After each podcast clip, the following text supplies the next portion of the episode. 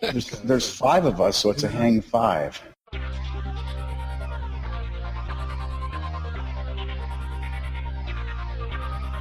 This episode is sponsored by Hired.com. Every week on Hired, they run an auction where over a thousand tech companies in San Francisco, New York, and LA bid on JavaScript developers, providing them with salary and equity up front. The average JavaScript developer gets an average of 5 to 15 introductory offers and an average salary offer of $130,000 a year. Users can either accept an offer and go right into interviewing with the company or deny them without any continuing obligations. It's totally free for users, and when you're hired, they also give you a $1,000 bonus as a thank you for using them. But if you use the JavaScript Jabber link, you'll get a $2,000 bonus instead. Finally, if you're not looking for a job but know someone who is, you can refer them to Hired and get a $1,337 bonus if they accept a job. Go sign up at hired.com slash adventures in Angular. Ready to master Angular? Oasis Digital offers Angular Bootcamp, a three-day in-person workshop class for individuals or teams. Bring us to your site or send developers to our classes in St. Louis or San Francisco, angularbootcamp.com. This episode is sponsored by Telerik, the makers of Kendo UI. Kendo UI integrates seamlessly with both AngularJS 1.x and 2.0. It provides everything you need to integrate with AngularJS out of the box bindings, component configuration, directives, template directives, form validation, event handlers, and much more. And yet, Kendo UI tooling does not depend on AngularJS, so if you want to use it with Angular or not, that's totally up to you. You can check it out at kendoui.com. This episode is sponsored by DigitalOcean. DigitalOcean is the provider I use to host all of my creations. All the shows are hosted there, along with any other projects I come up with. Their user interface is simple and easy to use, their support is excellent, and their VPSs are backed on solid state drives and are fast and responsive. Check them out at digitalocean.com. If you use the code Angular Adventures, you'll get a $10 credit. Hello, everybody, and welcome to episode 87 of the Adventures in Angular podcast. Today on our panel, we have the amazing John Papa, Hey, everyone. the illustrious Ward Bell, Hello, illustrious listeners. and the even more illustrious Lukas Ruebbelke. Ah, Joe, you're sweet. And his fantastic beard. Hello. And as our special guest today, we have Jules. Oh my gosh, Jules, I don't even know what your last name is. Oh my gosh, that's horrific. We could just, Just- go last nameless. just Jules, yeah. that? I'm just Jules. Yeah, I only need one name. you do. You're like Madonna. But just in case your our listeners are curious, my last name is Kremer, which you would have said wrong anyway. So totally Jules. Kremer. Jules Kramer, awesome. And Hello, everyone. do you mind giving us an introduction background to you? Oh, sure. So I'm Jules, and I've been at Google for about five and a half years now. I spent the first five years at Google actually in our Google Enterprise teams doing a variety of things, mostly related to Google Apps and uh, associated products like Gmail and Google Docs, et cetera, et cetera. And then I joined the Angular team at the end of last year to focus on our developer advocacy, in particular with enterprise, but we'll get there a little bit later, I believe. Um, before I joined Google, I spent a I don't really want to age myself, even though this is a listening event, but I spent a really long time as a developer in the enterprise ecosystem, mostly working with, well, I started out way back in the day with VBA, and then I helped uh, VBA move from VBA to VSTO, and I worked with the VSTO team as an external architect, uh, helping with tooling, and also doing things like working on the OpenXML file formats. And then I sort of, Microsoft, right, Jules? Microsoft? yes, yes, sir, Microsoft. The people won't know what VSTO is. Oh, VSTO, Visual Studio Tools for Office. So back in the day when Office was not considered a developer tool, and we had to fight our way into the Visual Studio team. So I was part of that fight, and uh, it actually went really well, although VSTO kind of never really picked up as a popular language. And then I moved into the .NET world, and I spent many years uh, either managing or uh, actually as a developer in the .NET space for large companies and doing line of business apps. So you've actually spent some time with companies who are trying to put applications together. I've built a few over all those long years that I don't want to name. So what attracted you to the Angular team? You know, it's interesting because last year I was actually at ng-conf, although none of you guys know it, and actually the Angular team did not know it. In fact, the only people who knew it were Microsoft. And I actually went to ng-conf because after five years of doing uh, this enterprise thing at Google, I really missed developers. And so a friend of mine found out that Igor had some tickets that he could give to Googlers. I applied for it. Igor did not remember that this occurred until a couple of weeks ago. And I went totally stealth. I did not identify myself as Google. And the reality is I sat in the audience completely lost because I knew I didn't even know what Angular meant really. And the only session I understood was when Dan Wahlin and Andrew Connell got up and talked about TypeScript. And I said, oh wow, this feels familiar and right. And so I started learning about Angular and I thought, well, this, this is really cool. I didn't understand any of it really. And then by complete fluke, I actually met Brad and Naomi for something else related to Google. And the more I learned about the team and how they view the world, how they view web development, and what their actual goals for Angular are, the more I fell in love with the product. And I'm just really blessed that I got to take on the job of enterprise DevRel for this great product. So, So- you're saying the Angular team is the best team at Google? I am saying the Angular team is the best team at Google. So Well, what it is. attracted you to that? What attracted you to like the DevRel role, and what is a DevRel role there? It's a great question. So I don't necessarily want to be an engineer any longer. I did that for a number of years. I'm not really interested in spending all of my days behind code. What I really love is actually working with enterprises to solve big problems. I'm sure enterprise is not the sole group that I could have an effect with. It's just where my history is and so where my passion lies. I think when I talk about DevRel, I really mean how do we reach the enterprise? How do we understand their common concerns, where they need to go, how the world of front-end development or web development is changing these line of business apps that I, and I'm sure you guys, or at least Ward and John, because you're old enough like me, have written back in the day on the server side and, and you know, how we move this into this front-end world. So I think that's what drew me to it is getting the opportunity to work back with developers in, a, in, a, in the business world who are solving sort of different problems than the average startup or consumer-based uh, development shop is. It's kind of an interesting recognition that Angular has in, in bringing you on about how important that audience is. And you must have had some discussions about the trajectory of Angular and how you were going to fit into it. And I don't know what you feel comfortable sharing, but we'd love to hear it. I would say that what kind of actually happened in a nutshell was I was very interested in how developers at, in the enterprise were working. And I fortunately work for an amazing company that understands some people decide to change their careers. And Google gave me the opportunity to sort of, I, I kind of went to my boss at the time and said, I really need to get back to developers. This is what I want to do. And my job wasn't really related to that at all. And Google fortunately was observant of that and said, why don't you go find what you think will get you back to where you want to be. And so I kind of was putting feet on the street. Um, I had a little presentation called Developers at Work. And I was talking to various teams around Google about people who had a vested stake in developers in the enterprise. And uh, by fluke, I met Brad and Naomi in that. And I gave them my presentation and I said, oh, I want to, you know, talk to DevRel about building this team to do this. And they said, why don't you start the team here?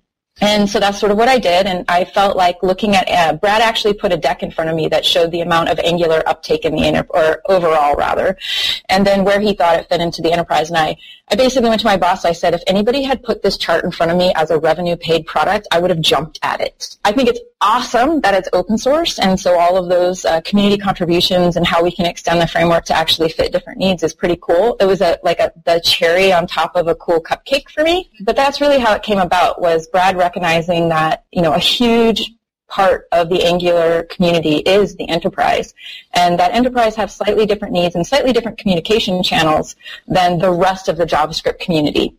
If that makes sense. This is just such a fascinating interesting topic because we've spoken a bunch on the show before about what we call black matter developers, right?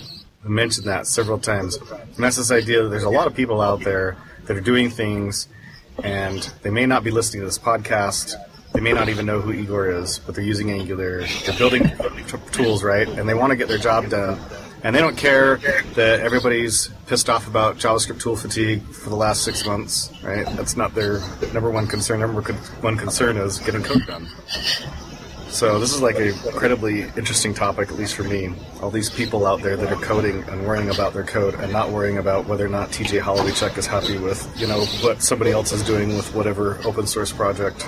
Yeah, so I want to be really clear about one thing that, that you just sort of brought up, which is my job is not only enterprise. I think that I came here to do this for Angular with the assumption that enterprise was the biggest customer, and the revelation within the first few weeks was that's not necessarily true. There's a whole other community of JavaScript developers who love and contribute to Angular, and so we are building a small developer advocacy team and making sure that we can represent both sides of that story. I think that enterprise, at least in my experience and what I've seen so far with Angular, they do have different concerns because it's about getting code out the door and, and solutions that work for their users, whether that is the consumer users, for example, an airline, or internal line of business applications that only airline employees are going to use. Um, so I think there's both sides of the coin in the enterprise, and that creates a little bit of a different communication model for them. And so I think it's the harder nut to crack. The people who are watching or listening to this are probably not those people. They don't get the time in the day to just sit and do these types of fun things. And so my real challenge is how do I reach those people? How do I get them in, in front of things like this? And how do I collect what they really need to be successful with Angular? And I'm, I'm still struggling with that. So help me understand why. Why do you think this will exist for Angular? Because you, you mentioned a key point, I think, that we, we glossed over, and that's Angular isn't a profit-making product. So why add, this is, we're all overhead, right? So why add overhead to do something that's, to me, sounds like a great idea? My honest answer to that is I think the Angular team wants to make the world of web development better for every developer. And if that means that 50% of this audience or 40% of the audience is really large companies with a lot of enterprise developers, then our goal is to make it better for them. And you can't do that without finding out what their challenges are and what they need to be successful. And so that's my primary role. The first three months I was here, all I did was contact big customers and say, are you using Angular? And one of the things I was so surprised about, having come from Google Enterprise, is how fast the doors flew open to me just by saying I work on the Angular team. So clearly the need was there, and I have a very, very big job to figure out how to embrace that community and bring them into sort of the culture that has come about from Angular success in the JavaScript world. And you mentioned a team earlier, uh, a developer relations team. Does that exist yet? I know it's still early in, in your role, but what do you envision for that team? Uh, yeah, and I'm not sure. So the team is going to be very small. As most of you, your listeners probably know, we just hired Rob Wormald, so he's the first developer advocate for the team. So it'll be a very small team. It clearly just formed. So we still need to figure out what our game plan is and, you know, what the rest of the year means to us and how to best succeed in getting the next million developers over to Angular. Actually, Brad told me I had to shoot for 10 million, and I'm not allowed to say 1 million anymore. Oh, wow! Go for it. Um, You're gonna have to so, suck developers out of COBOL to get that. you know that would probably be fairly easy at this point. I, don't know. Just before we signed our retirement, uh, so what kinds of activities do you anticipate your team doing? How are you going to go about your day? Again, it's all early, but you must have some kind of ideas about how this would work. And I say that because I'll bet our listeners would like to know how to meet you halfway. Absolutely. So I didn't realize that I was going to build a team until a couple weeks ago. So part of this is all new in my brain and, and sort of I'm digesting what we can do and what the art of the possible is, right? And my gut instinct is, at least in the enterprise space, we have one critical thing we need to do first, and that's figure out what the challenges are and figure out how we help people who are already using Angular 1 get to Angular 2 and sort of doing uh, what I call like mini design sessions, right? So my hope is that we can visit a bunch of enterprise customers. We can kind of take an evaluation of where they are right right now, and then help with the vision of how you get from point A to point B. In the JavaScript community or the non-enterprise startup community is the way I term it, I think we have less need to do that. We have a lot of that feedback from our existing community already, and more need to just evangelize what Angular 2 will bring to their development process. And I think they already have a better guess or estimate on how much it'll take for them to get from NG1 to NG2. So it's more about the evangelism of NG2 specifically. How, how, we do some of those things is still like I don't I'm not really sure. One of the things I want to do, for example, is take my little team on a roadshow. And you know, when we do that, it's not just let me meet five enterprise customers. It's let me meet five enterprise customers. Let me go where the community is. Is there a meetup? Is there an event I can create to create some traction? Get in front of everyone instead of just you know picking and choosing a few big companies to work with. Should people who have users groups and things like that be sending you something saying, hey, you know, if you're in town, we'd love to see you or something like that? That's a great question. Um, I'm fearful that if I said that on air. uh, there's got to um, be a public to be place honest. to put it. One of the things I'm most shocked about is the amount of the number of requests we get for Angular to come talk at something. I'm running all of our conferences this year. I hope it's better uh, established where we will be speaking because we have an events page on Angular.io, and that's from you know weeks and weeks of work of trying to figure out where do we need to be to be in front of the mutual audiences that we need to talk to. Yes, if you have a user group, let me know. I tend to rely on Meetup right now for that, and uh, I am actually building a little little app to help us manage this called Houston right now because it's supposed to be mission control. But we're sort of using that for multiple things. At the end of the day, I'm hopeful to have a place where somebody who manages a community can come and actually notify us that that community is there and, and list it so that other people can find it. I take it that your app is an Angular 2 app, and that you know part of this is this is. I mean, was as you were describing the, your trajectory. It goes from from all these Microsoft technologies to working in these outreach roles for Google for the last five years, and now you're back close to developers, and and you're discovering Angular 2 for the first time. So you have some fresh eyes. I do, and I think I didn't realize until recently how valuable that is to the Angular team. I've truly just had a huge full-born case of imposter syndrome where I've been purposely censoring myself because I didn't understand maybe the ecosystem of Angular. Every time I look at Angular, I go, this is really cool and this makes total sense, but I actually spent more time trying to figure out the build system and, and, and those types of tools because I just didn't know any of them. They've, you know, I'm used to Visual Studio and an F5 key and, and that world is gone and so embracing this new world and really learning it, I thought was just my own challenges. But what I've come to realize in the last few weeks is the Angular team really needed to hear that pain because my pain is going to be the pain of a bunch of other .NET developers who are moving over into this world. And that's one of the most valuable things I bring to the team is that experience and the inexperience and the challenges with that inexperience. Yeah, because you, you pointed out the F5 experience, right, in Visual Studio, which to those who may not know what that means, that's basically in Visual Studio, we got a button that we press. It's a magical button that we all love. You press it, and it does everything you need. And so in Angular 1 world, that would be I build my code, I minify it, I, I compress it, I compile the Sass to CSS, I put it over another folder, I stick in cache busting, and it just serves it up to a site for me automatically. And the browser pops up, and there it is. yeah, and then you know music plays and flowers bloom. Yeah. Uh, and butterflies are around. Yeah. it's like a Disney movie. It's a, it's fantastic. Uh, you know, but then you come to this uh, CLI world, this command line interface world, and now you do it all manually.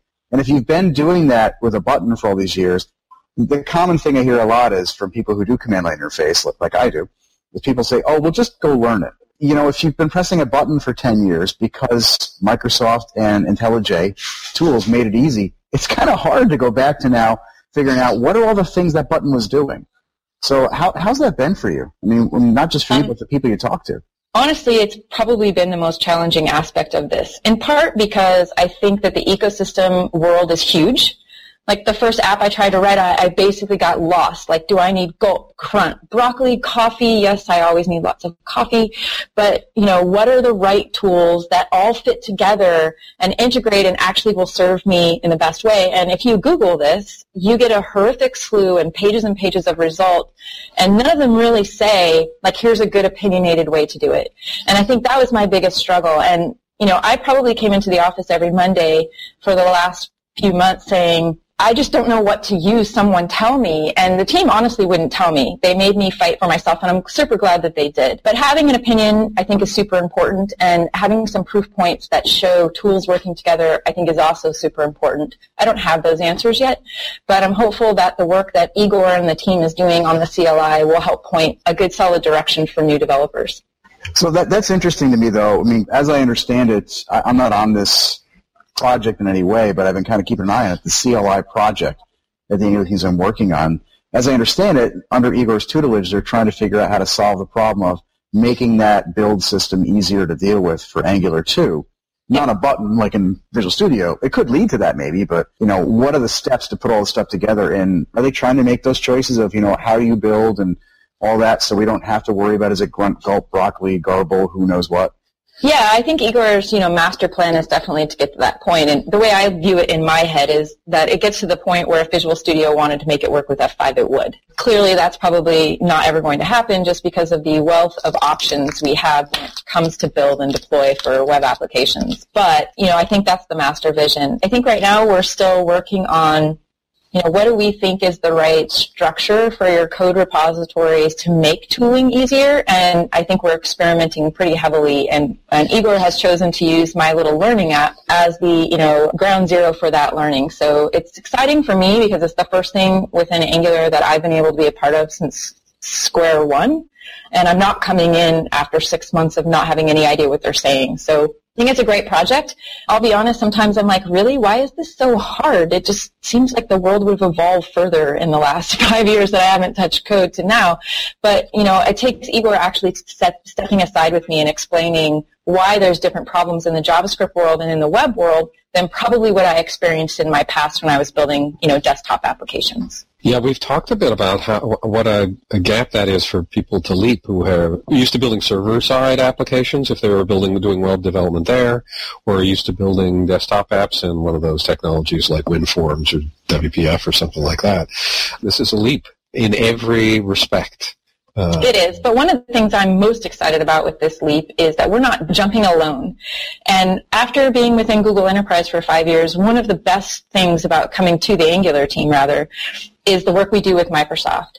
And so having seen Microsoft really embrace, you know, Angular and embrace the choices that an Angular or JavaScript developer, you know, has to make, I think has been, was really inspiring for me, especially having been an ex-Softie. TypeScript is an awesome language that I think is really bridging the gap as well and helping with tooling and Visual Studio Code and all that kind of stuff. So, you know, I don't think we're leaping alone, which makes this all really cool. So, speaking of gaps, um, this is just kind of a conversation that you and I have had, Jules, a few times. Is on one hand, Angular 2 is introducing a lot of really kind of advanced concepts, such as you know observables and RxJS and these reactive data flows and, kind of push change detection, all these really awesome things. But at the same time, is you know there are the jQuery type you know developers who just they come in and they're like, how do I even like bootstrap this thing? And you know, so as somebody who is equally interested in producing content for the community, is like where do you see like that need, and how do you kind of cover that spectrum of you know people like Taro and you know Gleb who you know want to geek out with computer science degrees and PhDs to the other 98% of people who just want to figure out how to you know get a button on a page and you know they just need really simple things and you know how do you kind of prioritize that and, and even craft that story around you know this is how you take your first step in angular 2 and not break a bone so Lukas, first of all, I want to tell you that it's interesting you just lumped yourself in with the 98% because the last time we had this discussion and I was commenting on this discussion with someone else, they said, remember that you're in the room with one of the top 1%. So don't necessarily think you're in the 98%, but I just want to toot your horn there for a minute. Oh, thank you. so when it comes to content, um, it's definitely something I'm interested in. One of the challenges right now is we have a lot of content that comes out of the community. Some of the more experts that have been around for a while tend to write content not necessarily geared towards the newbie to Angular, like myself. It's been hard to find that kind of content. We do have a content plan internally to try to write a progression of blog posts that explain more of the ABCs. So you saw uh, recently uh, Victor uh, published the template one. So uh, we have Kara is about to publish a blog post on getting started with Angular 2. And so really trying to intervene both with advanced topics, with basic topics to get our developers on their way. I think we're going to rely heavily on you guys to write a lot of that content, right? So for example, every enterprise customer I ever speak to, actually any developer of Angular I ever speak to says, oh, where's the style guide? Where's John Papa's style guide for Angular 2, right? So pretty much if John Papa says it about a style, then that rings true to the rest of the Angular community. And I feel like we need some more of that for other subjects. So, you know, what does it take to get a build system together? What are your options? And you know, what would you recommend to somebody starting? What about testing? How does, like, I've never done E2E testing with an Angular app, and that's my next challenge from Igor. And so I Google it, and it, there's like nothing. Because NG2 is still new, also there, you know, isn't a lot of content for the newbie. So I feel like uh, having a good content plan that involves our GDEs and, you know, our developer advocates is going to be super important to the second half of this year. And to just kind of follow up on that is if you are doing Angular 2, and you're learning, as we all are, and you come up on something interesting and you figure it out, please, like, write about it. Mm-hmm. And there was a huge mental, like, hurdle. Even when I write blog posts now, I'm like, are people going to like me? Are they going to think I'm stupid? And, you know, and so every time I hit publish, like, I die a little bit. Then it turns out to be okay. But, you know, if you're doing, like, anything, like, that's interesting, and somebody is probably – struggling with that and they could benefit from that. So, you know, if it's even like, you know, how do I basically get a value out of a form or, you know, how do I use ng switch or like no matter what it is, somebody else is invariably going to have that question And I just would want to compel anybody who, you know, is solving problems, just go ahead and throw a blog post together. And it's helpful. You'll be surprised, you know, how that will come back to you in the universe and, and benefit you in a big way. Yeah, you know, Lukas, I think people get worried sometimes about doing a blog post, like you said, because they're worried about the reaction, right?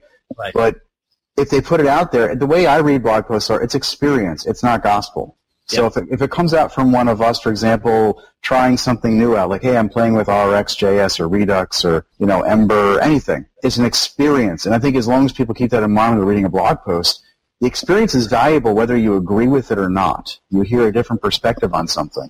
And not only the Angular team, you think that's gospel, right? Right, Jules? Yeah, yeah. As an example, yeah. As an example, we uh, we just published a blog post on our news feed from somebody in the community that wrote how to bind an observable, and that blog post was actually done by somebody who literally just learned Angular 2 from a 3A class. And so that person went out on the limb and decided to write this blog post, and it's, it's a great blog post. I read it before we knew about it internally, and so we liked it so much we listed it. And I hope to see more of that coming from people who are new to Angular 2 in particular because everything they stumble over somebody else too. It's taken me a while to come to recognize that all of my pain and suffering is not necessarily because I didn't write code for a few years. It is because I'm new to this type of development and there's other people in the world also struggling. And as John said, it's not just about the experience, but even more so the conversation that comes from that to where, you know, when you write a blog post and, you know, maybe you've, you've missed an optimization somewhere and somebody comes and says like, hey, you could do this a lot easier. And so I love it when I write a blog post and then I get a pull request of like, hey, you know, you could have done this, this better. So even sometimes saying like, you're totally wrong, but, you know, here's, here's a way to, to improve that. And, and that conversation is really, I think, you know, where it's at is to me, a, a blog post is just saying like, hello, you know, here's this idea, let's talk about it. And then from there, you know, getting the feedback from the community and the, the collective wisdom and knowledge of everybody that's solving that same problem. And so you make it sound so awesome, Lukas. It's like I want I want to join. I want to blog. I'm doing it today. My only plea to the community would be as the community grows, right? I think that it's important to keep the tone of the Angular community positive and helpful. And I think I've seen enough in my history to know that once a community gets to a certain size, it's possible that, you know, some, the internet trolls show up. And I hope that our community all stays really positive and solid, that we are here to help each other and there's no bad ideas. There's just improved ideas. And, you know, helping somebody in kindness goes a lot longer than being an internet troll. Well said. So Angular hugs for everybody. And knowing is half the battle. Yes. Sorry. G.I. Joe reference. but you're, you're right. I mean, we don't need that, right? Like the old, uh, I heard Ward yesterday say in a group that we were in, it, it, sounds like VB versus C Sharp from 15 years ago in the conversation we were hearing. People were talking about TypeScript versus ES5. Uh, they were really asking, you know, and I'll ask you this, Jules.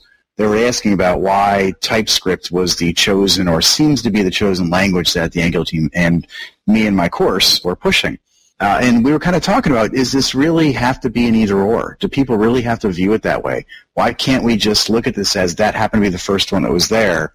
But there's plenty of options. And if you want to do it in another language, you know, dive in and, and see how that works. But getting back yeah. to that question, how, what do you feel about that? Well, you know, one of the things I've had to digest and learn being on the Angular team is that there's no one way. Again, I came in like, where's my F5 button? And in order to have that F5 button, there's one way.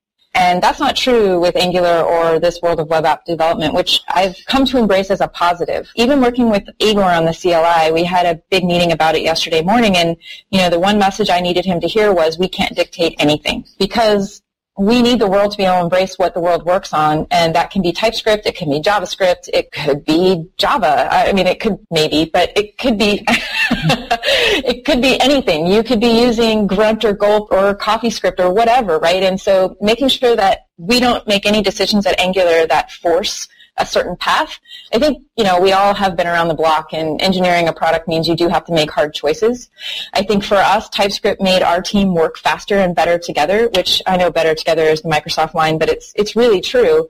Um, because the typing allowed us to find uh, problems in our engineering process far faster than the way it was done before.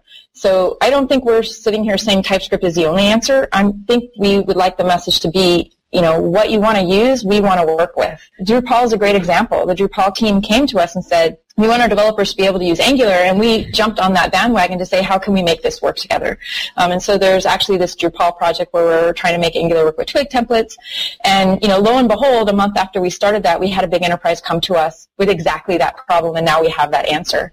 So I don't think, at least the culture of the Angular team, as far as I've seen it, is not you have to choose this path or we want to choose this path for you. It's, hey, we want to hear what your path is and we want to work with you to make that a reality. Well, at the same time saying, but the path that we show you, at least we know this path works. So that you can have confidence that if you choose to follow along with our little scripts, you know, or whatever we present, it's not the only way, but you'll be safe this way. I think people want that too, and you know that from being in the enterprise. They want some guidance. Well, yeah, at one I, time, go ahead. Sorry, I was going to say my first piece of advice for the team when I got here and had done a little bit of research was we need an opinion. It doesn't mean it's the only way, but we definitely need to have an angular opinion about a way so that we provide guidance to people who don't have the knowledge to make a decision about a bunch of choices and we're giving them a good solid path to get started with. And so angular having an opinion at all was really important to me. And I hope that over the last six months when I've been sort of parroting that in the office every day, that you guys have seen some opinions come out that help guide new people on the path versus do whatever you want and maybe it'll work and maybe it won't. Redux. oh, thanks, Joe. that was subtle. That was so subtle. That was me being subtle. We'll follow that up, Joe. You can't just throw it out there. oh, I can. Okay, I'm going to follow that up with an entirely unrelated question. ASP.NET Core, Jules. Yeah, yeah. How exciting is that? Yeah. Uh, what is it? Thoughts, what is impressions? It? Wait, what? yeah, and, and an introduction. Know if I can give an introduction to where it's where it's at right now. I haven't followed it. What I'm excited about is this new Microsoft that's open sourcing so many things back to the community. And I, I left a Microsoft that did not embrace this. I left a Microsoft who was not willing to really change product trajectory based on community feedback. Um, not not across the board true, but for the most part. And you know what is exciting to me when I saw the announcement, or I was at the announcement for ASP.NET, is this new Microsoft who has recognized that by open sourcing and allowing sort of that open source culture to take over these developer products, the product is actually a lot better. And I think that that's been a hard lesson for them to learn. And so that is truly an exciting thing for me. I'm also super excited to see the work that they're doing with Angular because in the Microsoft world that I left, that would not happen. And so I feel like it is a new Microsoft. I feel like they've understood that their developers also want that choice, right? It's, it's the same decision process. What am I going to use? Uh, what are my frameworks? What are my build tools? And I couldn't be more excited to see next week when we're at Build, uh, Brad, Misko, myself, uh, Rob, Evan, and Arado will all be at Build. And so I'm super excited to see where it's come since the last I, I talked to them about it in December. Yeah, I'm sure Jules and I could, uh, if you guys got us a few beers, we could tell you a lot of wonderful stories about how Microsoft used to be. uh, and again, not across the board. To be frank, Scott Guthrie's team has always been extremely open to these things. Yeah, my impressions when I worked there was that getting openness from the IE and the Windows teams was like, you know, beating your head against the Berlin Wall. It wasn't going to get you anything. And those things have changed a lot at Microsoft, almost across the board. Well, I, I attended this little uh, shindig last night where they talked a little bit about ASP.NET Core. And I was just really impressed, you know, this idea of having ASP.NET running, able to run on um, my Mac or on a Linux box and being able to author in C Sharp on my Mac natively. And then I guess there's some really easy, some like pre-built Docker stuff you can mess around with as well.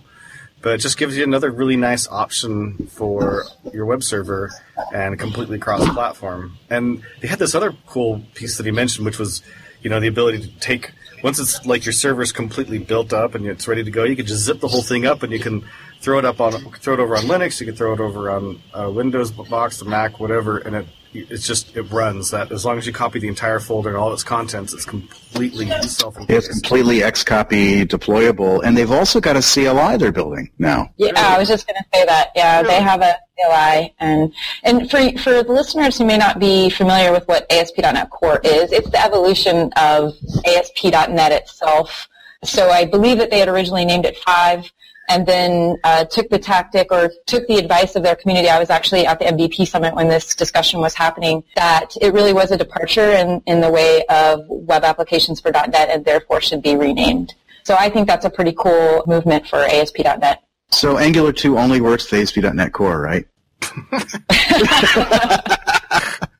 oh. Yeah, it's an it, yeah Angular 2. That you heard it here first. It's actually become a Microsoft product. You know, I, I laugh, but oh, you know, how many times I can't tell you how many times I've been asked the serious question of, "Hey, you know, I'm doing ASP.NET. Does that work with Angular 2? I'm doing Node. Does that work with Angular 2?" It's a very interesting. People have a hard time separating the server from the client with these kind of things. Mm-hmm. Mm-hmm. Yep. But that water's getting muddy too, isn't it, with Angular Universal? Yep. I'm still trying to figure out the separation of server and client myself and where the best line in the sand is for those things. I don't have an expert opinion. I'm sure you guys do.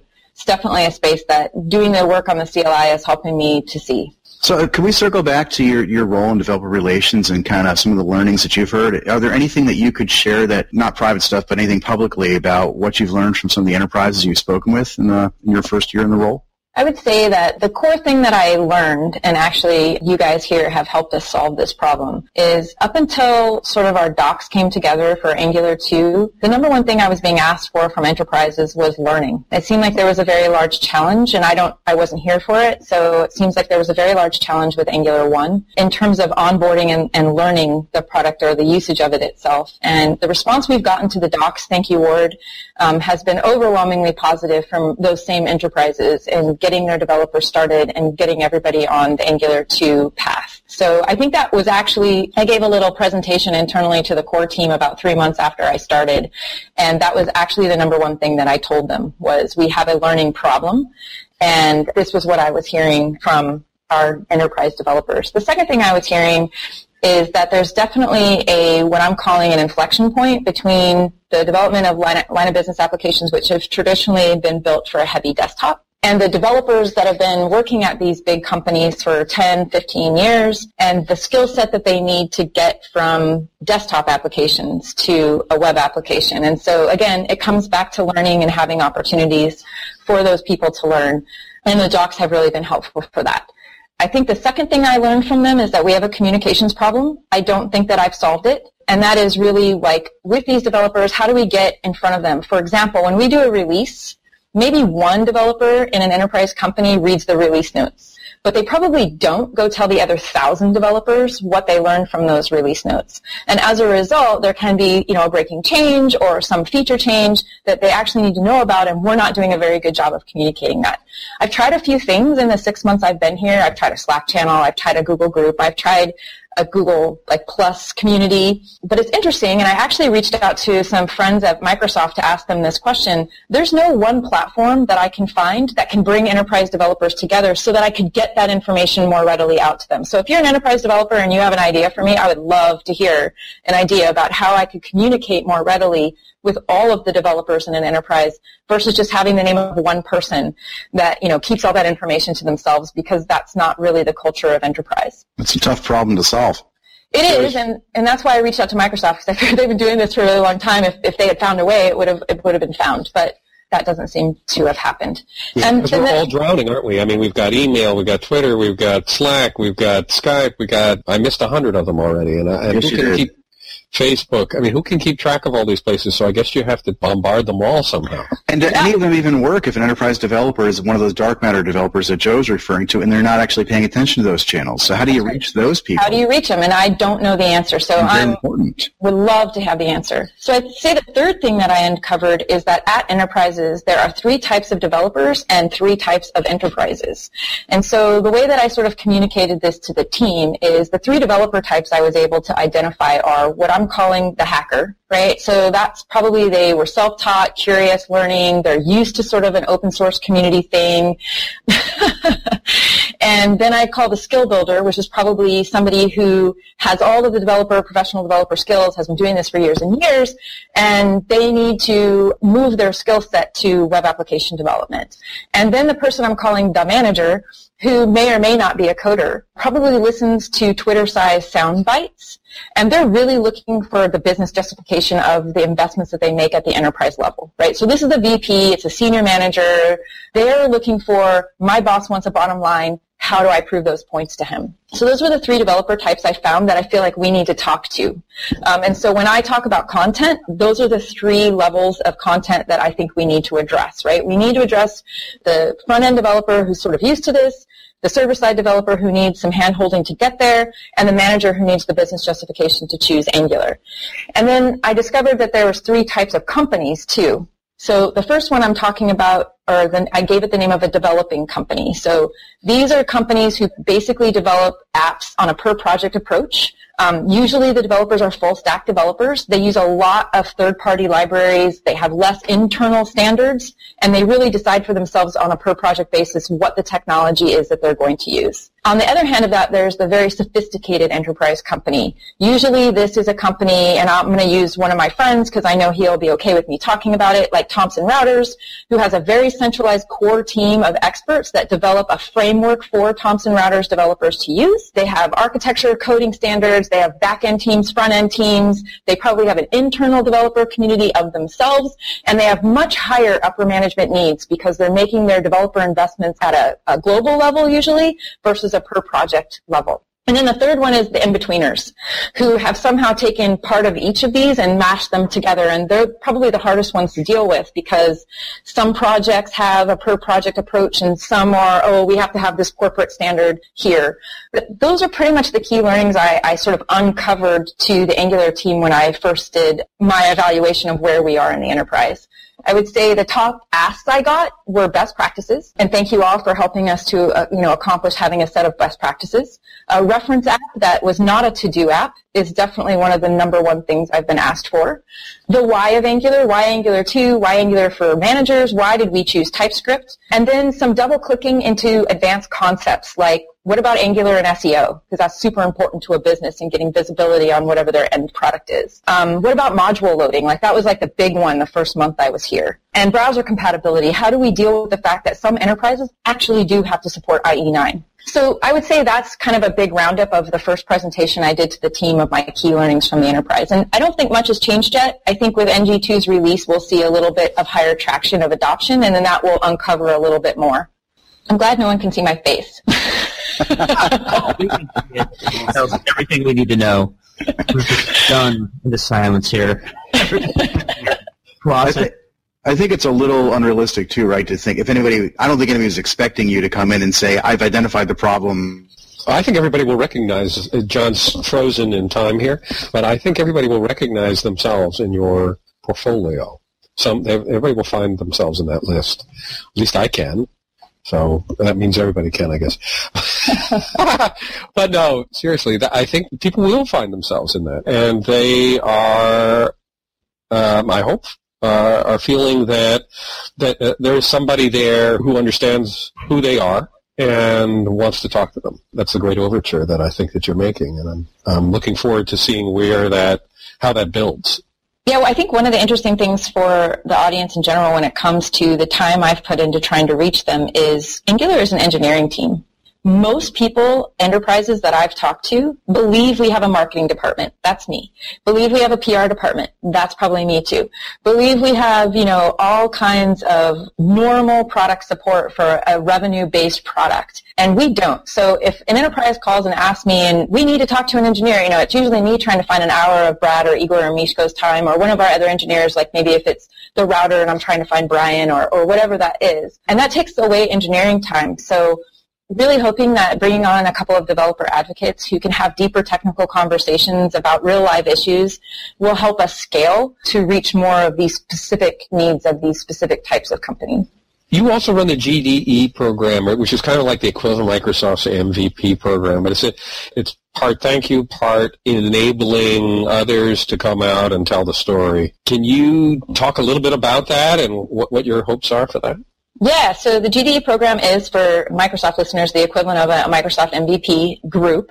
GDEs are people that we have found in our community who are contributing back to us, and there's multiple ways to contribute. It doesn't mean you're helping to engineer the core product. It could be that you're helping with content. You're just active in the community, doing a lot of meetups, at a lot of conferences, talking about Angular.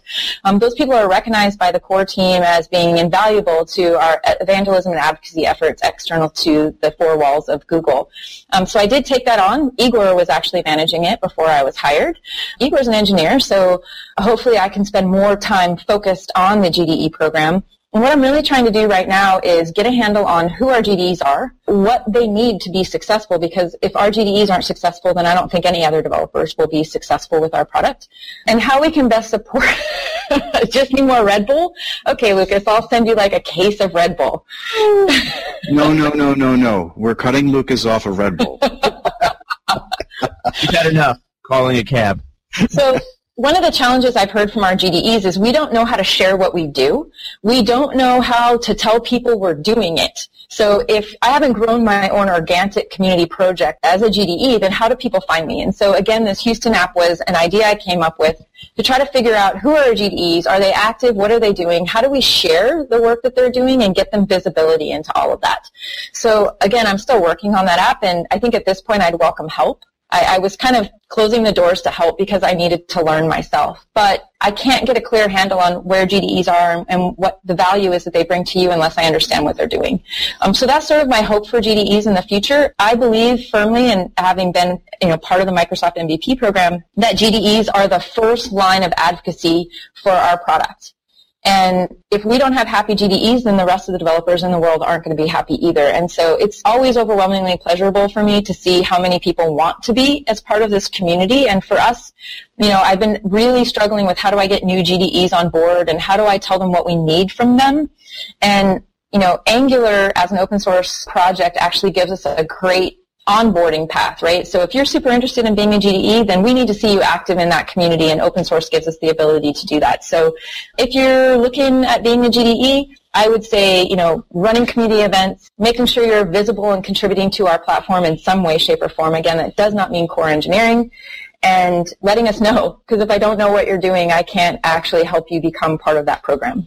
Well, I think it's uh, it's getting close to time to wrapping up. But before we do, I, I wanted to say that I think it's important for all of us because we've interacted with you a lot in the last, I guess, year now, Jules, almost a year maybe. It's a very different Google and Angular team to me since your role and you have come into it than it was before. And that's not a good or bad thing. It's just different. Uh, I've seen, for example, much higher level of interaction, not only from you, but from Igor too even.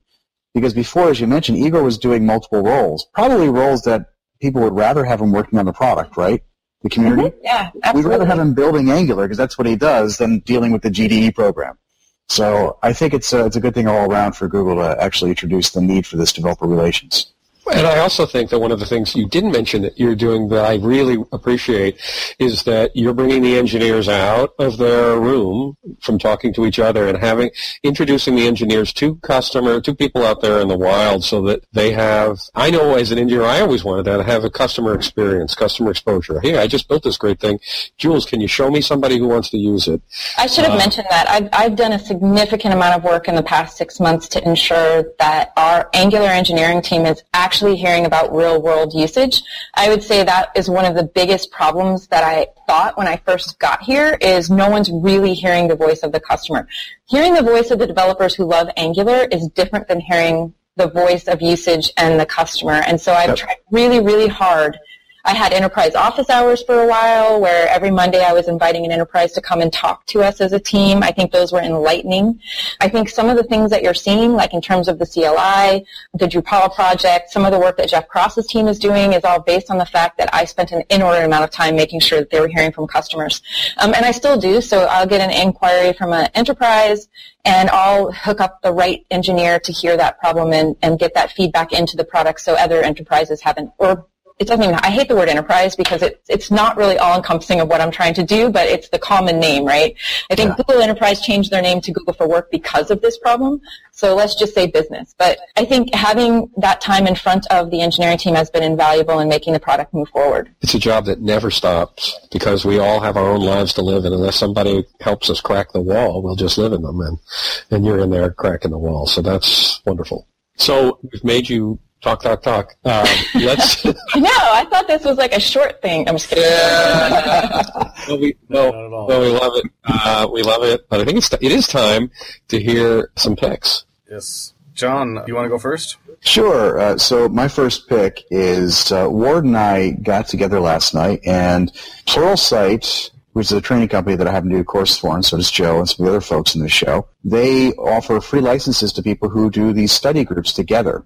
So this New York City study group, they have a Pluralsight study group, gets together every Monday, as I understand it, uh, for many years now, and they watch courses together. And when they do this, they generally will split the course up into multiple sessions, and then afterwards, uh, they'll invite me, if I'm the guy, or Dan Wahlin, or whoever's the author, to come on and like Skype session with them. And Ward and I got to go meet with them last night, talked to them for an hour, got their impressions of Angular, their impressions of the course, uh, got some positive feedback. I'd say it was 99% overwhelmingly positive.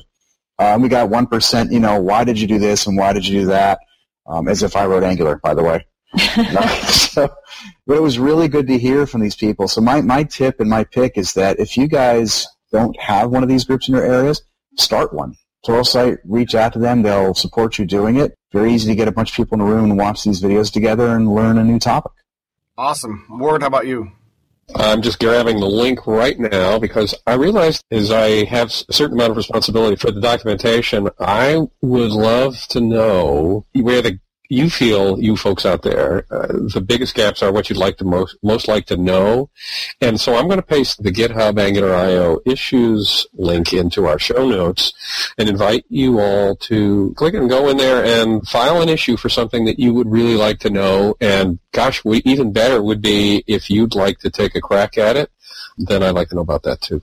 So can I jump in real quick and just say something that I would love to see in the docs, like that it hurts me every time, is in the examples, if I could see where the imports are coming from, that would be, oh, just amazing. Because sometimes I'm like, oh, like, you know, where's this component loader coming from? And I scroll to the top of the example, and the import's not there. So then I have to kind of go to the bottom, like click, and then look for it. So I think if you had the imports in the examples, because they're going to need that, that would be convenient. That's a, a, great idea, Lukas. Maybe on the side we can brainstorm about how to do that because there's an interesting tension between showing that and trying to ho- zoom in on the very specific you want to talk about. And I can say that we haven't known how to get that balance right, and maybe you have some thoughts about how to do that. Sure, let's talk about it. So my pick is Lukas has to work on those docs.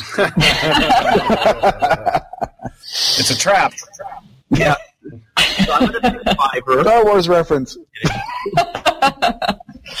so I have three really quick picks. So the non-code related one, well, maybe it is, is I saw this campaign on Kickstarter for Go Cubes, which is chewable coffee. So just think of like, you know, drip coffee is. That's what you need, Lukas. Yes, they're pretty interesting. They taste like drip coffee gummies. Anyways, they're cool. The other thing that I think is super awesome, uh, just I'm falling more and more in love with TypeScript, is I was doing front end masters this week and I was looking for something, and so this kind of goes back to uh, my suggestion to Ward is that at least in WebStorm, that it, WebStorm does auto imports now for your components or your modules that you're looking for in Angular. So I was looking, I think, for the injector, typed it out when I hit tab, it just added that to the top. And so that was, I think in the workshop, a lot of people are like, well, why TypeScript? Like, you know, I kind of were going to go with it. But then once they saw that like auto import happen, I think kind of the lights went on. They're like, oh my goodness, like actually having that support in real time in the IDE and then seeing the IntelliSense as well of like